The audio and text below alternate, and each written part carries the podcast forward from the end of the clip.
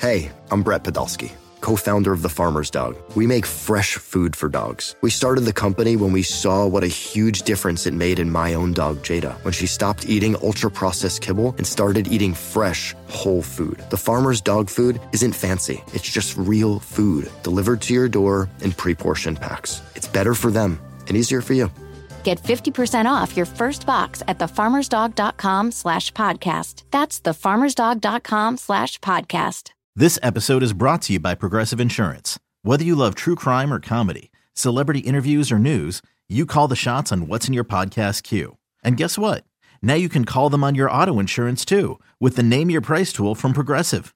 It works just the way it sounds. You tell Progressive how much you want to pay for car insurance, and they'll show you coverage options that fit your budget. Get your quote today at Progressive.com to join the over 28 million drivers who trust Progressive. Progressive Casualty Insurance Company and Affiliates. Price and coverage match limited by state law.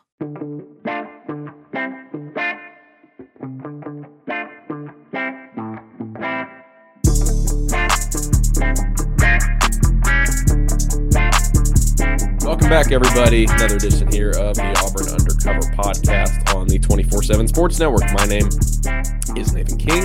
It is the roundtable edition of our show, getting ready for Auburn's second straight top 10 game on the road. They go to number 9 Ole Miss. It's the first time since 2011 that Auburn has played top 10 teams on the road in consecutive weeks. Of course, Ole Miss is off to another strong start under Lane Kiffin. They are looking to start 7-0.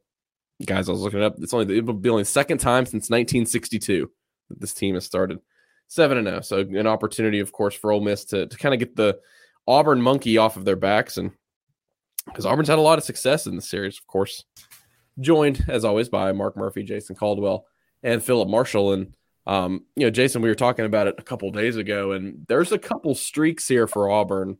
This game and the Arkansas series that they don't, saying they need to be intact, but like you just, if Auburn were to lose those two games, then they don't really have any impressive winning streaks in the SEC. This is one. You look back, and Lane Kiffin has talked about it this week. It's been a frustrating series for this Ole Miss team. They feel like they've been the better team over the past couple seasons. They certainly felt like they were the better team last year. Of course, that Ole Miss team, the only other team they lost to in the regular season was Alabama. They went 10-2 in the regular season. Might have been in the hunt for the playoff if they hadn't lost to Auburn. But this one has a little bit different of a feeling than we're used to because Ole Miss is a 2-touchdown favorite. Biggest spread in the series for them in this matchup in over 20 years. Yeah, it's an interesting matchup. It really is as we dig in and dive into it a little bit. But you look at Ole Miss, and they really hadn't. I mean, Kentucky's the best team they played, and Kentucky basically pulled to Missouri and kind of handed Ole Miss a win in that game. This is a team that's put up some pretty good offensive numbers. Their defensive numbers are much better. This Auburn offense, obviously leaves a lot to be desired, but this Auburn defense is still playing pretty well until they just wear out completely. And it'll be by far the best defense that Ole Miss has faced this season. So, can Auburn, do a couple of things to make this a game? And I think they can. I still have questions about this Ole Miss team. Obviously, I have a lot of questions about this Auburn teams too after 6 games. But you look and for whatever reason, this is a game that Auburn seems to play pretty well. You mentioned Ole Miss, Arkansas. They've beaten both of those teams 6 straight times, and they seem to play good in those games. And so you start looking at this one, and on the other side of the coin, you mentioned Lane Kiffin. After last season, and just obviously with everything going on, I would expect Lane Kiffin and quite a few. Well, there's a couple of former Auburn players on the roster and then a bunch of kids from Alabama that are going to be pretty fired up to play this game on Saturday. Yeah, Mark, Auburn's got a few Mississippians, most notably, of course, Derek Hall there along the defensive line. Jarquez Hunter is also going to be their honorary captain for this week. Talking about, though, Auburn's offense with Jarquez Hunter and Tank Bigsby trying to get that running game going.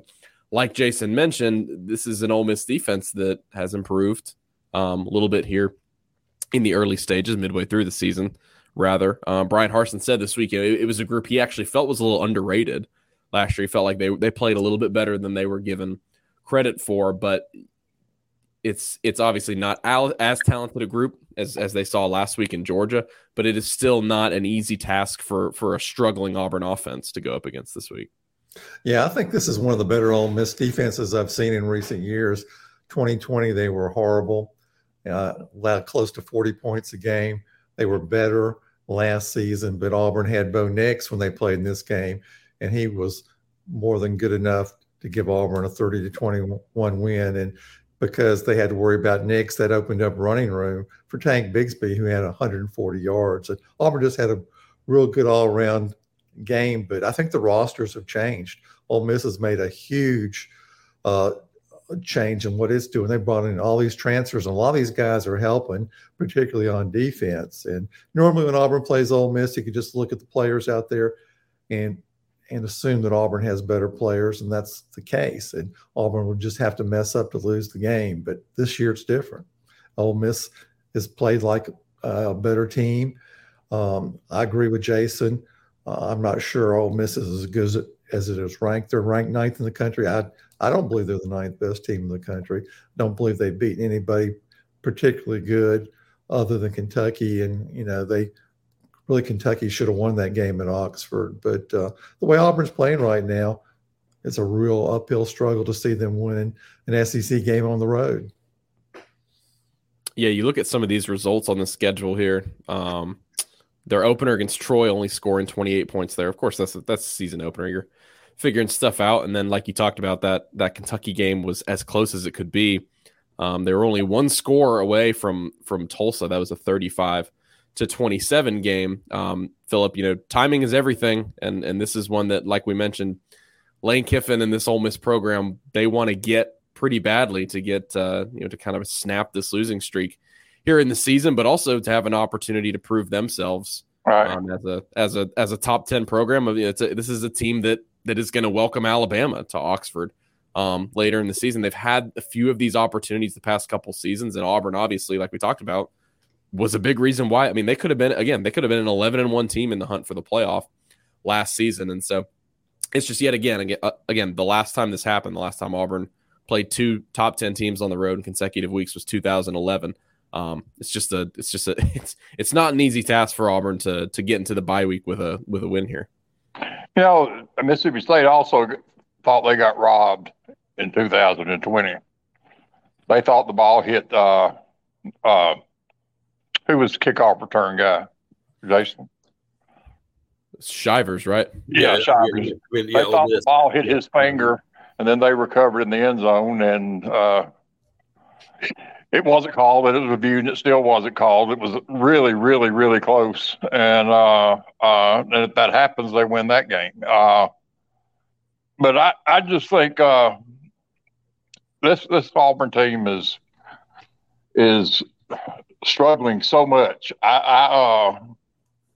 And even 11 a.m., it sounds like they're gonna have a full house. And how much this game means to Lane Kiffin, how much it means to – I think one of the dangers for teams like Auburn and LSU in a year like this one, when they're not very good, they're still who they are, and teams still get excited about playing them.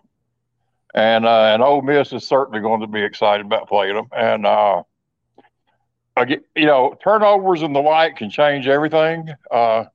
If lightning was to strike and Auburn was to cause more than they get or something like that.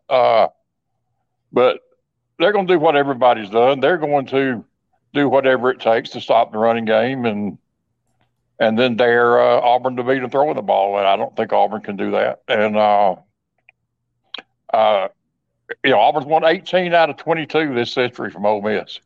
They're 9-2 at home and 9-2 in Oxford. But this one just has a different feel to me. And you have to wonder where players and coaches' heads are. They know they're not oblivious to what's going on around them. And it just, to me, it's just hard for me to see this Auburn team beating anybody on the road. I wouldn't be completely stunned because of the history, but that's the only thing that makes me think Auburn has a chance, which isn't much of a reason to think they have a chance.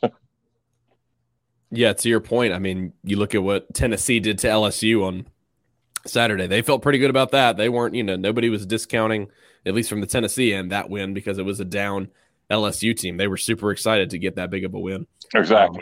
In Baton Rouge. And so, yeah, Ole Miss will definitely be up for this game. Jason, you look at Ole Miss's offense, and, you know, it's funny, Lane Kiffin did it again on the teleconference today. He's just been so pestered the past couple of years about people thinking they're such a throw first team, when I think they've been top five in rushing the past two seasons. They certainly are this year with a pair of really, really talented running backs, mainly one of the best true freshmen we've seen in a while in Quinshon Judkins, a guy from the state of Alabama who is going to be very excited to play in this game as well. And then you've got Zach Evans, the TCU transfer, even Ulysses Bentley, the SMU transfer, as a number three guy, as they're sort of not figuring things out with Jackson Dart, but he's not Matt Corral. He's not an NFL quarterback right now. They have a good passing game, but really this is just one of the more efficient in terms of yards per carry, yards per game, in terms of explosiveness from those guys. This is one of the better rushing attacks in the entire country. Yeah, I mean, you look at it, and it's really something that has evolved for Lane Kiffin really since he was OC at Alabama. You kind of saw it trending that way with him once he – you kind of had that, you know, the USC and Raiders and Tennessee, all those things. They were a throw-first offense, very much so. It was more of a – they ran the ball more than Kingsbury, but they definitely were throw-first. But you look at it now, and they're a physical running game, and it gives you the feel a little bit of what, you know, Gus Malzahn, you know, 2009, 2010 type offense. You know, because they can still – they use still a lot of tempo. Gus, you know, got out of the tempo game a good bit. Lane Kiffin still believes in tempo, and they're running the football with it. And you mentioned, you know, Quinshon Judkins, a guy that is, you know, leading the country for freshmen in rushing, one of the top touchdown guys in the country, a guy that, in my opinion, would have walked to Auburn had they said, hey, we want you. He was offered, but he never really pulled the trigger on him in terms of, hey, we want to take you.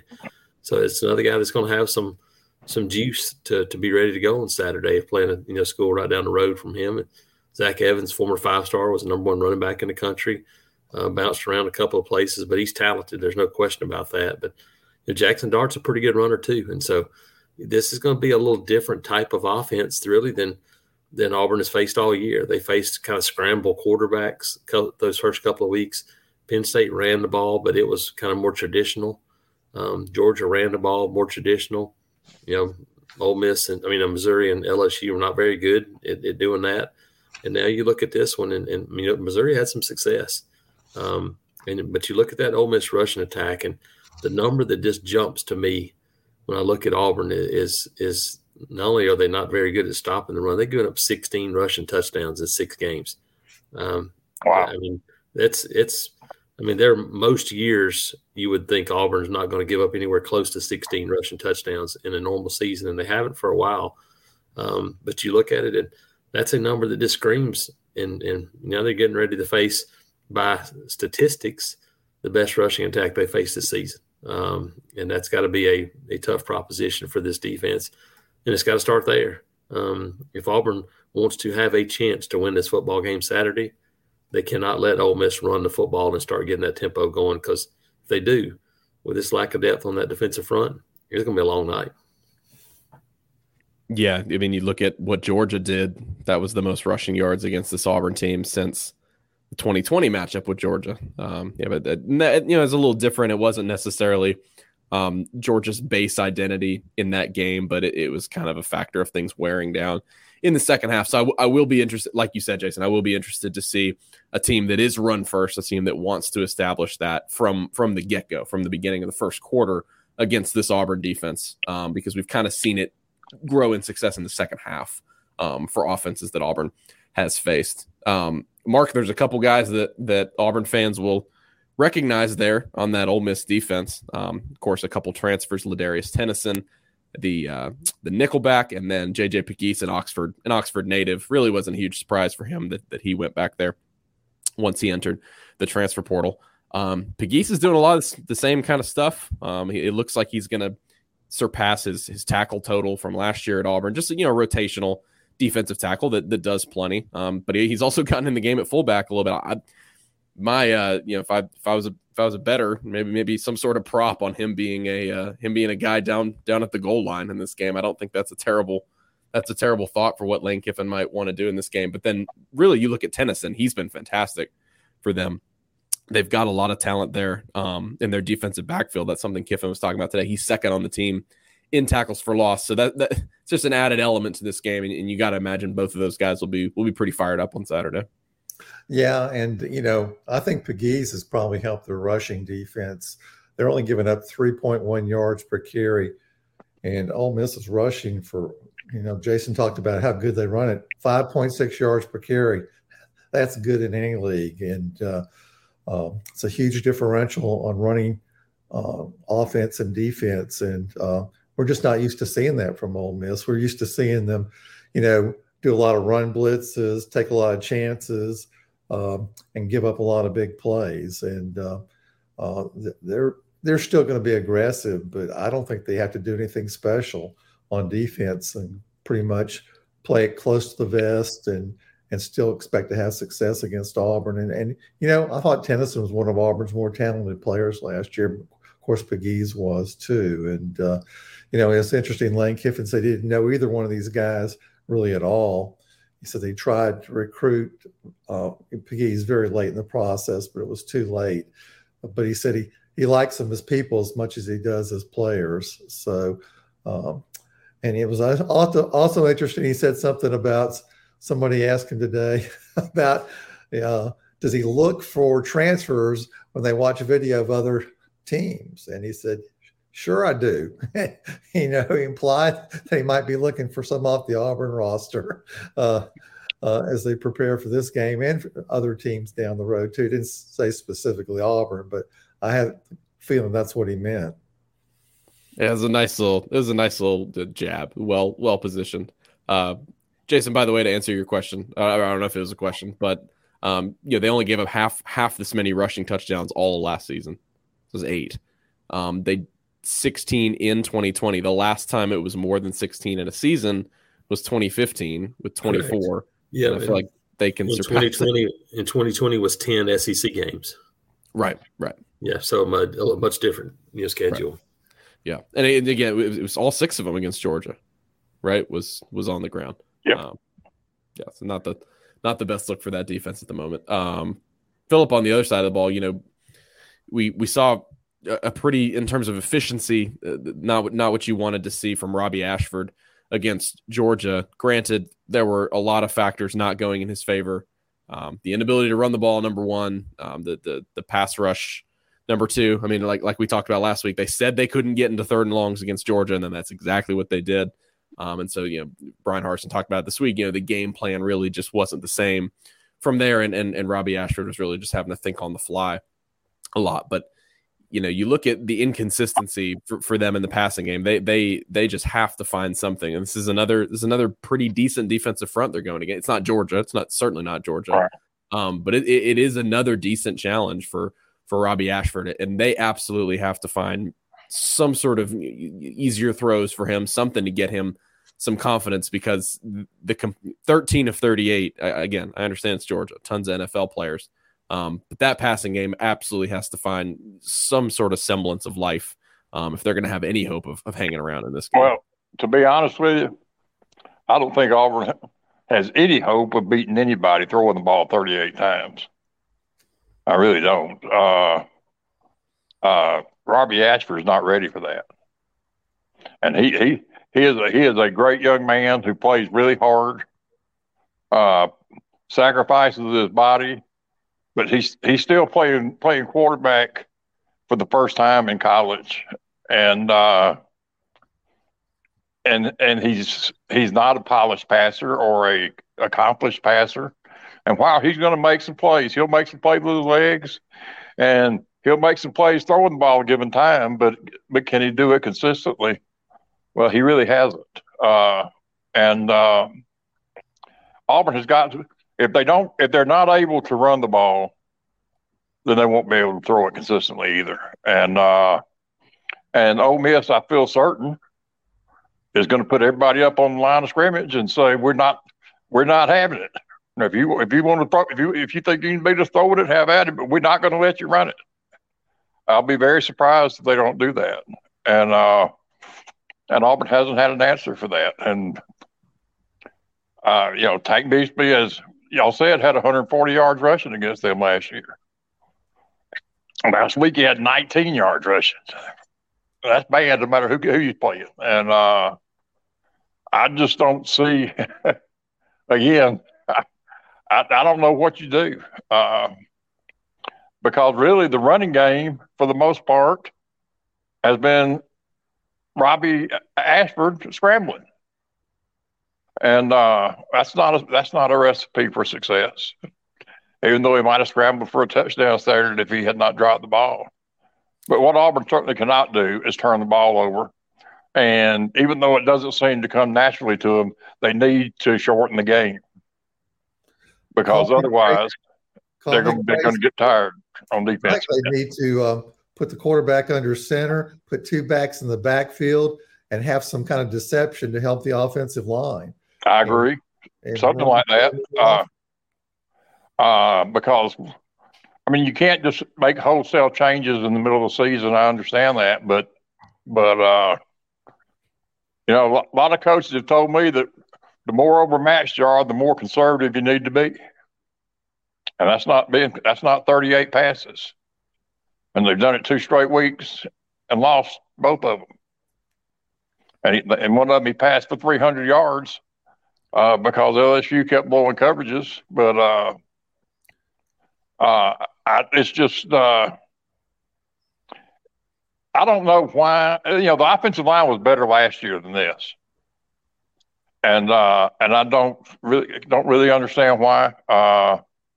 And do we know anything about whether Austin Troxell and Alec are going to play even? And Alec Jackson going to play? Yeah, we do not other than. And we don't know that for sure that Derek Hall is going to play, do we? You got Derek Hall, Marcus Bragg. I've heard is that they expect them to play, but you never know how it goes during a week. But even if you are, you're more likely not going to be – nobody's 100% after you played 6 straight games, especially after you played Georgia. So you're going to be beaten up no matter what the situation is. But, Philip, to that point about the difference in the line of scrimmage, I'll tell you one big difference.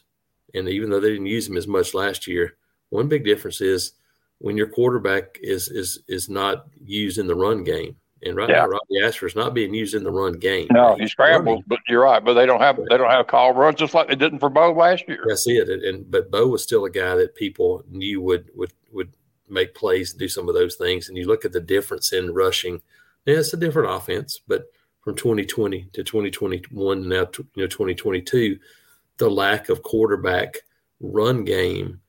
And how it puts so much more pressure on an offensive line, and that's a group that's, you need that number, you need that extra number sometimes, and it's the catch-22. Robbie Ashford brings some things in the run game, but he's also fumbled 7 times and hasn't been used that way.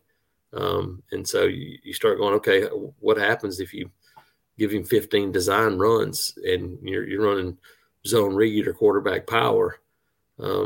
What happens with ball security, some of those things. And I agree. You look at Auburn, you look at success, you look at history. If Auburn can't run the ball, then normally it's a very, very bad time. Yeah. Yeah. And I just think Ole Miss is probably good enough to not let them do that unless they make them let them do it. Another thing coaches have told me for years, I don't know anything, but I have talked to a lot of people who do. There's 2 ways to beat stack box. You either got to throw it or run the option. Because if you run the option, that gives you an extra guy. But what have they run the zone read again since Tank gained 23 yards against LSU on it? Yeah, Robbie had that one play where he ran one, and then they were going. Looked like Robbie was going to pull the ball. Against LSU down the goal line and dropped it, and then they threw the interception at Cormore the next play. That's been the issue. 2 or 3 of those have resulted in the ball being on the ground when they tried to run some of those plays. And so, that's the hard part of it. It's hard to put a lot of those things in if ball security is an issue. You know, it's interesting, kind of changing the subject, but I was thinking this today about this being the second straight top 10 team Auburn's played on the road and the second straight undefeated team Auburn's played on the road, and how little resonance that has seemed to have with anybody. It doesn't seem to be part of the discussion. Yeah. And I think it's just because of where Auburn is, where Auburn fans are, and we all know what all the conversation's about. It's not about what are they going to do against Ole Miss. It's about when are they going to do something with the coach. Yep. And it's a hard place to be. There's no question about that. And I don't know. It's a hard place to be if you're a player. It's a hard place to be if you're a coach. And it's, as we've talked, Jason, a lost Saturday, particularly a lopsided lost Saturday, and it's getting pretty close to looking like 2012. It's, you know, me and Mark talked about that on the way home, you know, from Athens. We haven't seen this team have those types of performances, but, you know, Saturday you saw them just kind of wear out. Yeah. It looked more like 2008, but Mark, we haven't seen this team do that yet, but well, when they start piling up a little bit, it doesn't take much for that to turn and go in a pretty bad direction, does it? Yeah, the guys are playing hard. They are. I agree. They're playing hard. Anybody's got a problem with that, coaches, play, other teammates, or the fans. I think Auburn's got smart fans. They understand what's going on in a football game, and I don't get any sense that people are unhappy with the players. I don't think they should be. I'm Sandra, and I'm just the professional your small business was looking for. But you didn't hire me because you didn't use LinkedIn Jobs. LinkedIn has professionals you can't find anywhere else, including those who aren't actively looking for a new job, but might be open to the perfect role, like me. In a given month, over 70% of LinkedIn users don't visit other leading job sites. So if you're not looking on LinkedIn, you'll miss out on great candidates like Sandra. Start hiring professionals like a professional. Post your free job on linkedin.com/recommend today. Okay, picture this. It's Friday afternoon when a thought hits you. I can spend another weekend doing the same old whatever, or I can hop into my all-new Hyundai Santa Fe and hit the road. With available H-Track all-wheel drive and 3-row seating, my whole family can head deep into the wild. Conquer the weekend in the all-new Hyundai Santa Fe. Visit HyundaiUSA.com or call 562-314-4603 for more details. Hyundai, there's joy in every journey.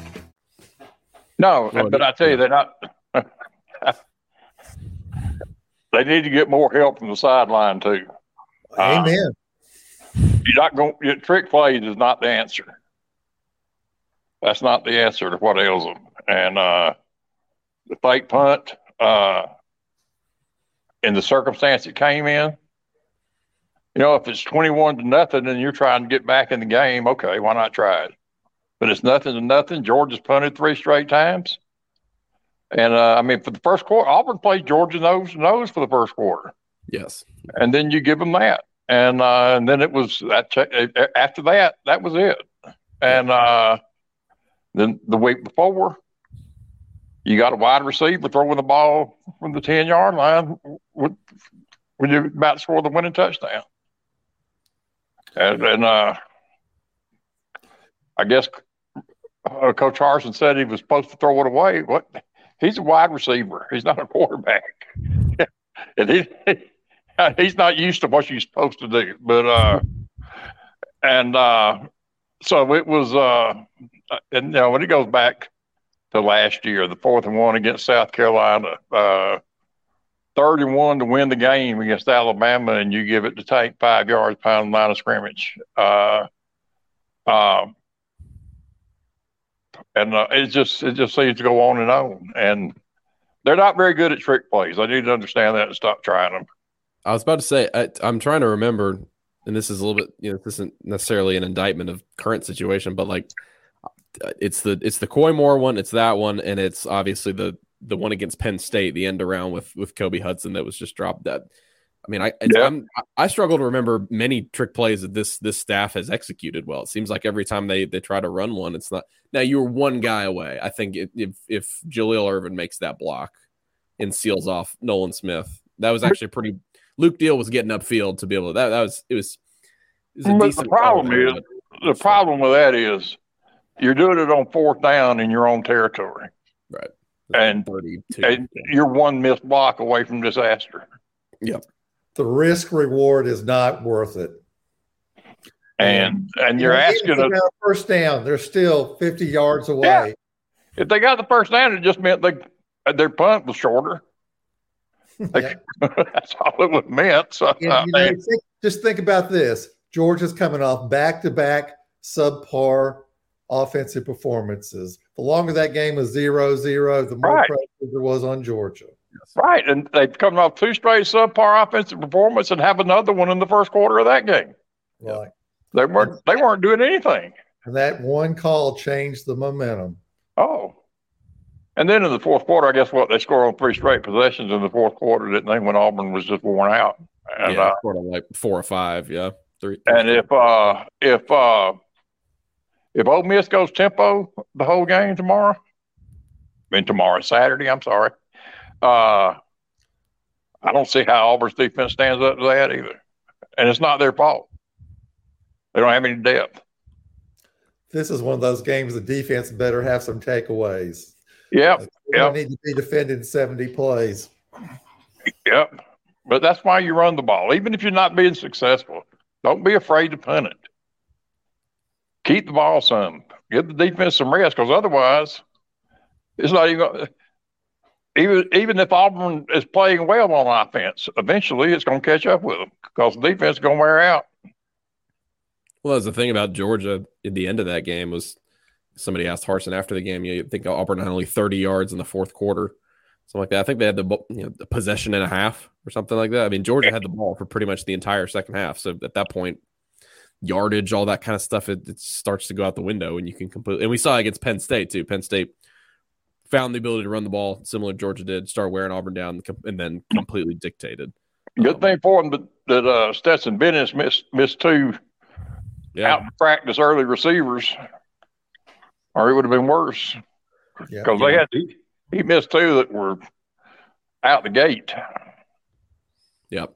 Yeah, I was talking to Jordan Hill, who covers Georgia for 24/7. He said, number one, that's the best he's seen Georgia run the ball since last year, which isn't a great sign for Auburn. And number two, he said, he said, Stetson normally doesn't miss those, especially with those couple guys, because it was I believe it was McConkey and Bowers that he was looking for on those two plays, and he normally doesn't miss those guys. It could be even worse. Before we get into our predictions, real quick, y'all, I just want to touch on it. We were talking about Robbie Ashford's play. Just y'all's thoughts on the fumbling situation, because I haven't been covering this team very long, but I have never seen anything like this at this point in the season. I mean, they lead college football with 16 fumbles. They've only lost 5 of them, but Robbie Ashford leads the country with 7 fumbles. He's got 6 fumbles in the last 3 games, and the next closest team, the second worst team — there's 3 teams tied for second worst — have 13 fumbles. So Auburn is 3 worse than the second worst team. I don't know. I don't know what to make of it. I can't. I just can't wrap my brain around it. I think, Nathan, that it becomes a mental thing sometimes.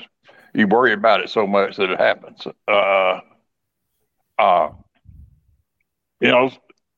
had a running back named Cedric McIntyre, Jarris's dad, that could not — extraordinarily talented, but could not stop fumbling. Coach Jordan's last game at Jordan-Hare Stadium, he fumbled on both 1-yard lines, his own and going in, and great player, great guy, hard worker, but it started happening and it was just like a snowball. It was like he couldn't stop it, and I can see some of that with Robbie. Yeah, the more the fumble. When he just dropped it, that's just inexplicable. And he did that last week too. He did against LSU too. Mm-hmm. You just drop the ball. And that was against Georgia. That was about to be a big play. You got to go back to the fundamentals and watch how he carries the ball. A lot of times he's got it out away from his body. He's carrying it like a loaf of bread. And it's just an accident waiting to happen. And unless you've got big hands and are exceptionally strong like Cam Newton, I mean, that's a risky way to run the football. Yeah, and I think sometimes guys like that, they just almost forget about the ball. They just they forget about holding it high and tight or whatever. They're just running, and you know, people see that ball and they're gonna go after it. And it's I don't know. I my honest opinion is Robbie is an immensely talented athlete. There's no question about that. But I just think he's just not. There's nothing about his game that is polished or consistent, and I don't know how that changes at this point this year. Yeah, no, it's just a matter of playing time. It's kind of the same thing we've talked about with a guy like Jeffrey Emba. You know, Robbie played more football than he had, but it's still there's a long way from being ready to play and be a starting quarterback when you haven't taken a snap in college football. And we see it happen sometimes. There's true freshmen that do it, but normally those are guys on teams that are loaded with talent. And yes, and that's the thing right now is Robbie Ashford's having to carry the pail for this offense for the most part. And it's something that very difficult. It's very difficult to do. And I think that added pressure, knowing that I've got to make a play. I got to make a play. And I think that's become really such a difficult situation for him, because you look up and you know, there are not many playmakers on this team, especially when you take Tank out of the equation right now in the running game. Yep.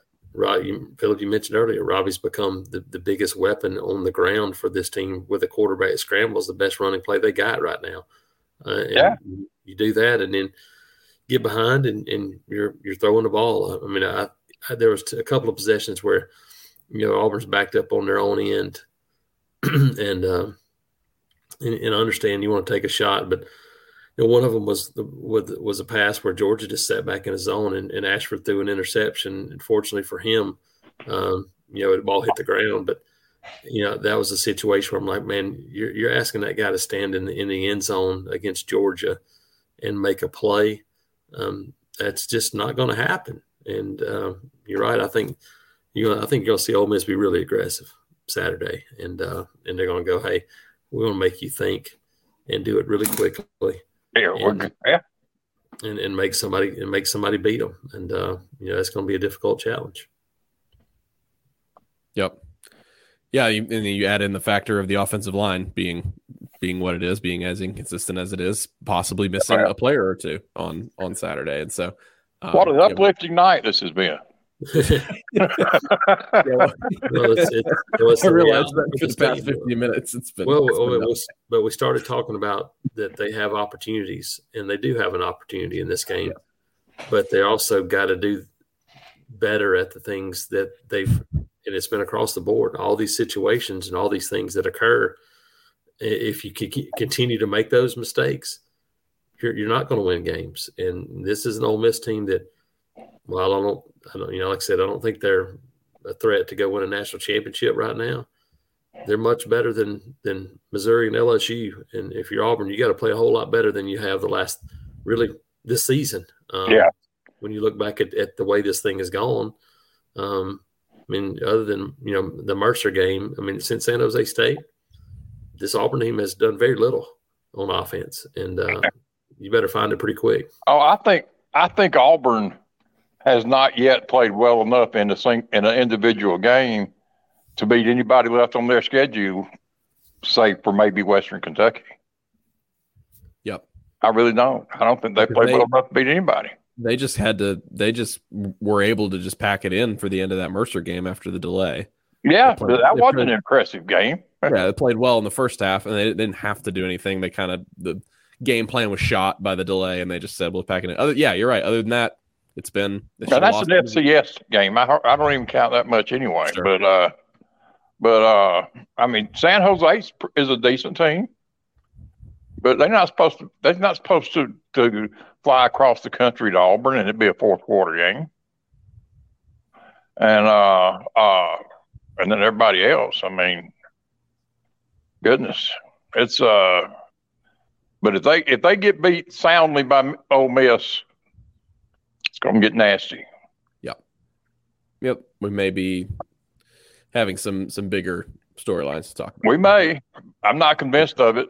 I'm not convinced that that'll happen this weekend. If that's the case, I'm not convinced it won't. But it seems like he's right now focused on the AD. Yeah. We shall see. We'll see what happens. Hey, let's wrap this thing up and get our predictions. Mark, I'll start with you. We've beaten this one to death here tonight. I think you've done a good breakdown here on both sides. Just how much of a chance do you give Auburn in this game? Almost nothing. Even though I think, I walked into Sanford Stadium last Saturday, and I've been over there a lot of times, and I had no expectation Auburn was going to win that game. Now, every time I go to Vaught-Hemingway Stadium, I normally have the expectation Auburn has a very good chance to win, but I'll put it around 15% or so, and a lot of things would have to go well. And I haven't come up with my score yet, but I think Ole Miss will be in the 30s, and Auburn will be well under 20. Yeah. Philip, what about you? Well, similar. I think that here's the thing about, and a lot of these games Auburn's got left. Ole Miss, Arkansas, Mississippi State, everybody but Alabama really is capable of playing bad enough to lose.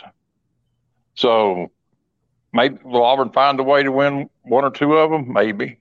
But they're certainly not going to win all of them. But as far as this one goes, on the road, a motivated team that's a confident team that's undefeated. And, we talk about, and rightly so, about Kentucky's the best team they played and whatnot, but right now they think they're really good. And if you're an Ole Miss player, you think you got a really good team. And this is a big game for you. I just don't see a path for Auburn to win. I picked it 38-17. And the 17's being generous. Yeah. Yeah, I'll be interested to see how much this offense can put it together over the course of four quarters and get up to 17, 20 in that range. Jason, how do you see this one playing out? Yeah, for whatever reason, I'm just not a big believer in Ole Miss at this point. Now, I may be proven wrong, but watching them a little bit, I think it's going to be a closer game. I really do. I still think Ole Miss wins the game. I actually think I picked 31-27. I don't know if Auburn can score 27 points or not, but it just feels like to me that this is a game where they're going to be able to run it some, and they haven't had that. And, I think Ole Miss, offensively, you look at them and you go 31 would be about right where you think they'd be. But, when I think about this game, one thing just comes to me, and that if I'm an Auburn player, I know this is it. You lose this game and you got 2 weeks to sit and stew and wait and bye week and everything that's going on. Yeah, I think it's going to be a motivated Ole Miss team.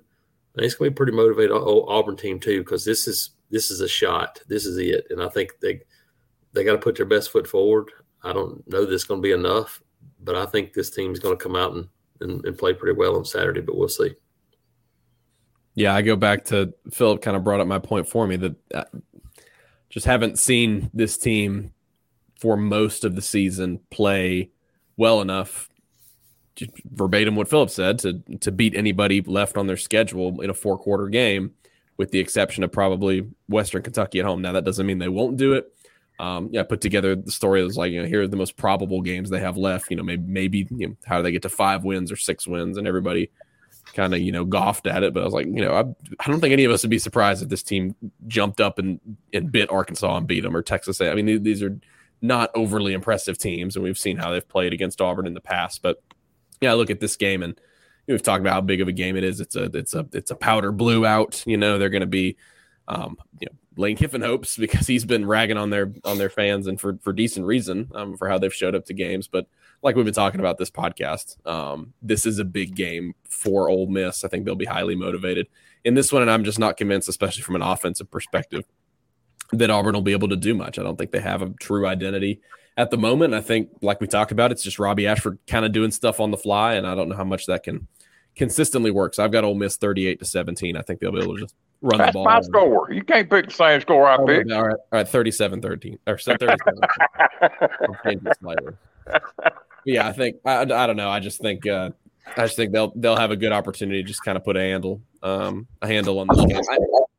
I am interested though to see a team that wants to run the ball from the beginning of the game, as opposed to Georgia and Penn State that just kind of put it away in the second half. So, y'all, normally we'll get and we talk about these other games. We've been going a little while, so we'll just touch on them really, really quick because you got to talk about a top six matchup between Alabama and Tennessee. Did any of y'all gonna go out on a relatively large/small limb and pick Tennessee? Is anyone going that direction? I might if I thought Bryce Young wasn't going to play. Yeah. But if he plays anywhere close to full speed, of course, now talking about being used to beating somebody, Alabama's working on 15 straight against Tennessee. So no, I don't think Tennessee will be able to stop Alabama. That's the main thing. They'll score some points, but I don't think they'll be able to stop Alabama, even though it'll be a crazy atmosphere, I'm sure. Yeah, I think Alabama's defense is coming around, so I expect Alabama to win. But yeah, it could be interesting. It's certainly in the very real possibility of Tennessee winning up there. Oh yeah, there's no doubt. There's a possibility for sure. Yeah, even with Bryce Young, Alabama has not shown me that this is a dominant offensive team outside the weapons. They're running the ball pretty well so far. But Tennessee's front's not too bad. I said before the year started, I thought Tennessee was the only team that had a chance to challenge Alabama and Georgia in this league. I'm still sitting there feeling it. I think it's a toss-up, like field goal game at the end. And I don't know. I probably lean a little bit to Alabama's defense, but I don't know. I think it's going to be really fun. Yeah. You make a good point about their offense, Jason, because they don't – I know they got the guy from Georgia and whatnot, but they don't have the just hugely explosive weapons at wide receiver they've had the last few years. No, you look at it, there's no Devontae Smith, there's no James Williams, there's no Jerry Judy. They don't have those guys on this team. Yeah. Right. And I think it's you look at it, and even the end of the year last year, those guys are hurt. All of a sudden, that's a much different Alabama team when they played Georgia in the national championship game. And it's kind of looked that way this year. So I don't know. That Tennessee front is pretty deep, got some size. Alabama offensive line has not been great. I think it's going to be a wild one. I know one thing: there'll be 400,000 people surrounding Neyland Stadium on Saturday. There'll be so many people there ready to watch that game. Oh, no question. Yeah, you've got another top 10 game in the Big House between Penn State and Michigan. Michigan hasn't played a ton of good teams so far, but I've just been impressed with what they've done on both sides of the ball. But I don't know. We could see a lot. We could see a lot from Penn State in this game. I mean, they did a lot of impressive things against Auburn, but that was also Auburn. If this one was at Happy Valley, I'd probably go with Penn State. I'm thinking the home field's a pretty important one because of the young quarterback from Michigan. Having him at home, I think, is a big deal there. I think it's not going to be as ugly as Illinois, Minnesota, which may be the first one to 10 wins. but I think I don't see this as being a shootout game. I think it's going to be a 24-20 kind of game that now would mean relatively low scoring. Yeah. Yeah, on the opposite end of that, I think Oklahoma State at TCU has sneaky game of the year type potential. It kind of reminds me of when Baylor and TCU would play like 8 years ago, and it would be 65-62 or something like that. These teams are both tied for the number 3 scoring offense in the country. Yeah, it could be wild. Will Derek Mason make the difference for Oklahoma State? We shall see. Also, Kansas going to Oklahoma, which Oklahoma looks completely disheveled. Man. Well, I mean, you know, your coach leaves. Not only does he leave, he leaves and takes your best players with him. That's pretty rough. Yeah. Yeah, not many of those guys were on defense, though. No, I know. I know. Somebody said their quarterback got hurt. I said, well, yeah, but they still gave up 49 points. Still scored, yeah. To a pretty ordinary Texas team. Yeah, I mean, Ewers is – I think a lot of people thought that offense could do a lot of things when Ewers came back, but I don't – 49 points I don't think was on the bingo card. And then, yeah, talking about Oklahoma transfers, I'm interested to see – we'll learn a lot about USC playing at a good Utah team. USC hasn't had to do that much, and then when they went on the road at Oregon State, they were challenged and had to score. Yeah, almost lost. Game. Yeah, I kind of like Utah to win that game. Yeah, we'll see. I mean, USC has real. Whoever comes out of Pac-12, of course, has real playoff potential, and now it's currently USC leading things, and so we shall see. But I think this is probably the best slate of games so far this season, in terms of top end potential. There was some sort of stat about how many different top 15 matchups there are, and how it hasn't happened in a while. So should be a great day, and Auburn fans get to start it off early and then attempt to enjoy the rest of the day, depending on what happens at Oxford. So we'll go ahead and wrap things up. Appreciate everybody for listening today. This episode of the Roundtable on the Auburn Undercover podcast. We hope you guys enjoyed it. If you did, you can go leave us a 5-star review if you would like to. That is the number one thing that helps us out and boosts our ratings and let some other people know about the show. So if you go do that, that'd be great. The bumper music is by Beats by Mordecai. You guys can follow him on Twitter, SoundCloud, and Instagram. And until the next episode, which will be the pregame pod with the Ole Miss reporter from our Ole Miss 24/7 site previewing the game and giving a last-minute fix on the Rebels, we will catch you guys later. Everybody enjoy the rest of your week.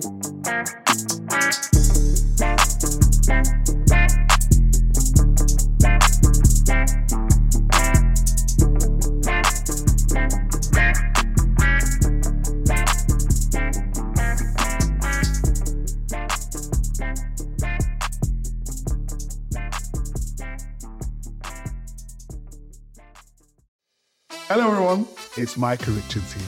You might have seen me on CBS working on their Champions League coverage over the last couple of years. I wanted to tell you about an exciting new podcast that I've been working on. It's called The Rest is Football.